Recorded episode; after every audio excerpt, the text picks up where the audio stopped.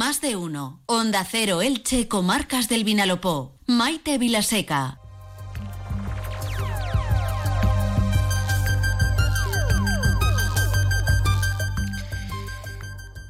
Entiendo que eh, a nadie nos cabe actualmente ya ninguna duda de que cada euro, cada céntimo que se invierte en investigación revierte con creces en nuestra calidad de vida. Y ayer, eh, quizá ustedes ya lo, lo saben, se conmemoró el Día de las Enfermedades Raras. Precisamente una de las reivindicaciones de los familiares y de las personas afectadas por esto que se conoce como una especie de PAC eh, enfermedades raras, eh, pues se centran en que se invierta también en investigar en ellas. ¿Qué pasa? Que a veces eh, patologías que tienen una prevalencia muy pequeña, es decir, que sufre un mínimo porcentaje de la población, no solo en nuestro país, sino en todo el mundo, pues claro, no son tan interesantes desde el punto de vista de la búsqueda de, fármacos o de técnicas que eh, patologías que afectan a muchas personas, ¿no?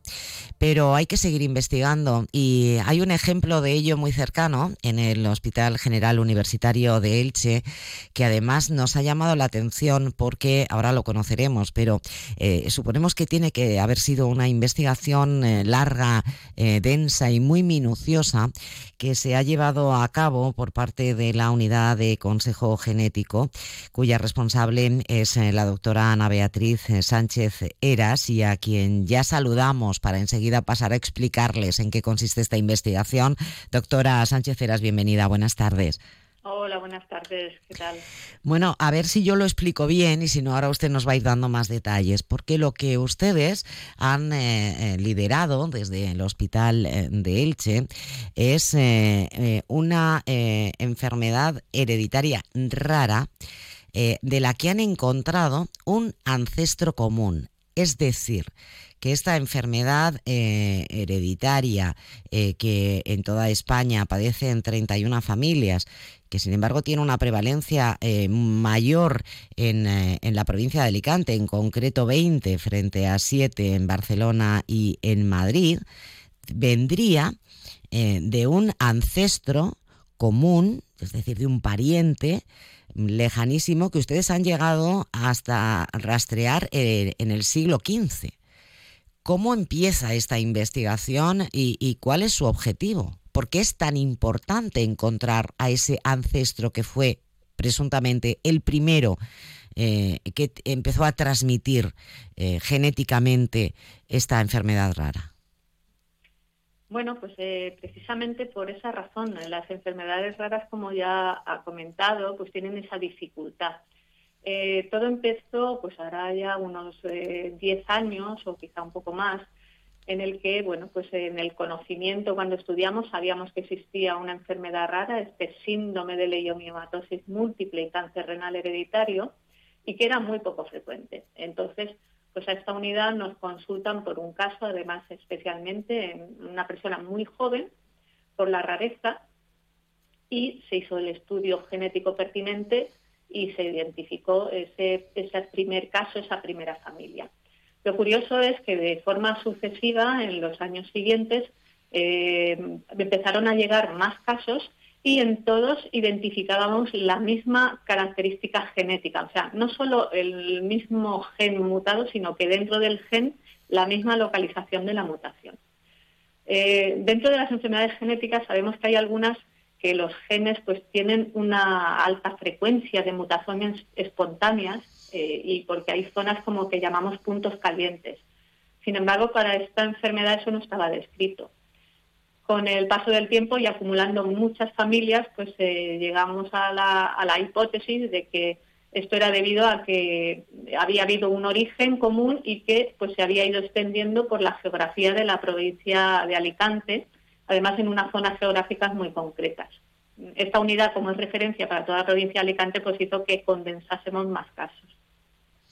Y bueno, pues en el interés de eso, pues eh, nos dimos la, posibilidad de, intentar ver qué características, qué manifestaciones tenían en estas familias, contactamos con otros colegas de España que también tenían algunos casos con esa mutación concreta y de ahí salió la idea de hacer este proyecto de investigación que, como bien ha dicho, pues ha llevado años de recogida de datos y de también pues buscar financiación para poder hacer ese estudio. Bueno, hay que decir que la enfermedad, esta enfermedad rara, hereditaria, eh, se llama síndrome de leiomiomatosis múltiple y cáncer renal hereditario, que actualmente hay 120 personas diagnosticadas en la provincia de Alicante. Otra, otra de las cuestiones que a ustedes les movió a poner en marcha esta investigación es el, el vínculo que hay entre esta enfermedad rara y el desarrollo del cáncer renal. Claro, claro, ese es el, ese es la, ese es el fin de que tenemos en, este tipo de consultas del diagnóstico de predisposición genética hereditaria a determinados tipos de cánceres. Eh, sabiendo si una persona tiene ya de por sí genéticamente esa predisposición, pues eso establece para ella el poder poner en marcha unos programas específicos de diagnóstico precoz o, bueno, si es posible, también incluso de prevención. En el caso de este tipo de variedad de cáncer renal, el problema que tiene es que aparece a edades muy jóvenes comparativamente con la cuando aparece un cáncer renal normal y además pues eh, pueden tener un comportamiento mucho más rápido, mucho más agresivo. Entonces estar sobre aviso, el tener esa, esa situación de control, eh, pues permite para la persona que está en posición de desarrollarlo, que hacer un diagnóstico precoz y un tratamiento lo antes posible, pues permite, eh, permítame la expresión, salvar vidas. Eh, desde el punto de vista metodológico, eh, doctora, ¿cómo eh, han realizado ustedes el rastreo? imagino, perdóneme, porque igual esto que le voy a preguntar ahora mismo es una tontería mayúscula, pero uno se imagina un rastreo casi de árbol genealógico hasta llegar a, ese siglo, siglo XV, siglo XVI, para localizar al primer individuo que fue quien empezó a, transmitir el gen de, esta, de esta enfermedad. Ese, ese rastreo, ¿cómo se ha llevado a cabo? Bueno, no, no, no ha sido. Ojalá pudiera. La verdad es que me gustaría tener tiempo para dedicarme a hacer eso. Eh, sí que es uno de los, de los temas pendientes, ¿no? Hacer un, rastreo, entre comillas, real, pues porque ahora mismo, pues quizá con la disponibilidad que hay de los registros civiles podríamos llegar a acercarnos. Pero no, ha sido mucho más, más técnico y más científico.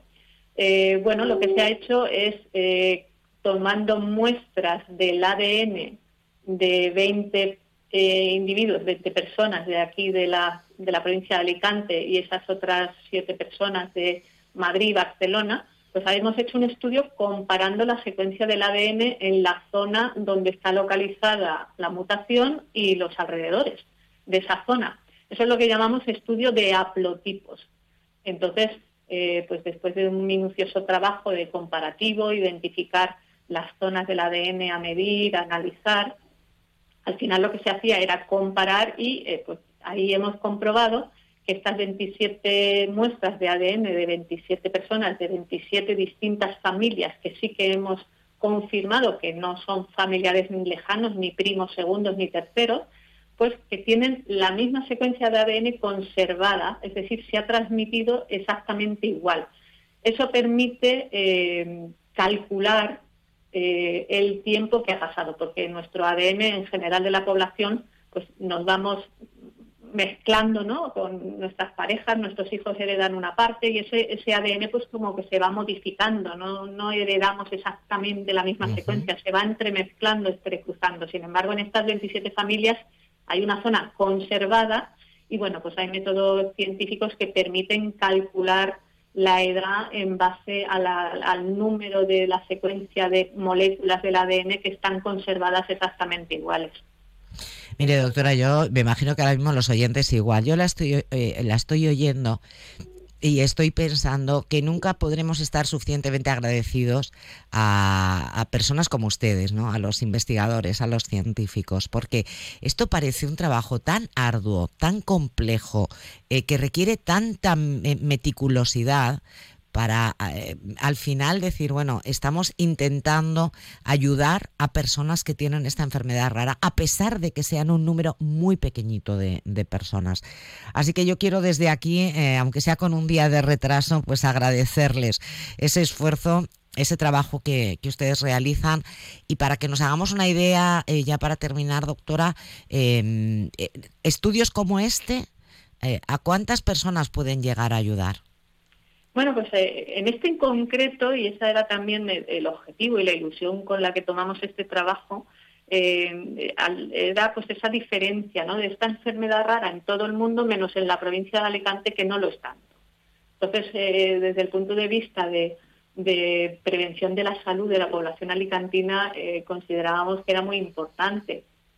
Hemos, eh, esta enfermedad rara inicialmente pues no formaba parte del catálogo de prestaciones de, aquí de la Comunidad Valenciana. Sí que es verdad que ahora las cosas pues se está mejorando y en su momento pues el objetivo era pues poner sobre aviso a, la comunidad sanitaria que atiende a las a las personas, a los pacientes, sobre la presencia de este síndrome, entonces, pues así calculamos que eh, para las zonas de estos departamentos de salud donde es más frecuente, el que los especialistas que lo atiendan, bien por dermatología, bien por ginecología, bien por urología, por medicina interna, cuando aparezcan estas lesiones características de este síndrome, se acuerden de que existen y se acuerden de que es importante identificar si esa persona lo tiene o no, porque, bueno, pues tenemos aquí una, una población de, eh, de casi dos millones de habitantes en la provincia de Alicante, pues una parte de, de, esas son, de esos departamentos pues se van a beneficiar mucho. Quiere decir que lo que es ayuda a tener un diagnóstico más claro, ¿no? del origen de esa patología que después se desarrolla, bien sea ese cáncer renal o bien sea alguna afección también tumoral en el sistema reproductivo, sobre todo en las mujeres. O sea, es una ayuda a, al diagnóstico, es decir, oye, también puede venir de aquí, ¿no? Claro, y además a, a la prevención. A veces se puede dar caso de que el especialista está viendo una persona que tiene esas características y pues eh, no cae en esa posibilidad, no, no, no tiene esa, esa. Entonces, y luego, claro, a veces hablamos de los síndromes como muy bien definidos, en el libro te dice esto aparece, esto no aparece, esto es así, va pero luego hay tal variabilidad que puede haber mm, personas que no tienen esas manifestaciones típicas. Por eso eh, el mejor diagnóstico del médico es el, pensar en ello. ¿eh? Siempre decimos eh, cuando hacemos un diagnóstico diferencial, cuando una persona nos consulta por un síntoma, hay que pensar en ello, no, no decir si tiene esto o no tiene esto, hay que pensar en las posibilidades que hay. Y por eso para aquí, para, para esta provincia de Alicante, con este síndrome tan, tan prevalente comparativamente, pues es una forma de avisar a, los profesionales que estén alerta y que puedan identificar cuanto antes esta situación. Pues lo dicho, eh, doctora, enhorabuena, enhorabuena a todo el equipo que, ha participado en este estudio y, gracias, se lo digo de corazón, porque eh, ese trabajo que hacen ustedes, que requiere tantos años, tanta paciencia, tanta meticulosidad, tanto estudio, eh, yo creo que merece el reconocimiento. Muchísimas gracias también por habernos atendido y de verdad ha sido un placer tenerla en el programa. Gracias a vosotros por el papel que hacéis también de difusión, creo que es muy importante que aparte de que los profesionales estemos en ello, eh, también la, la población sea consciente y los autocuidados son fundamentales. Muchas gracias.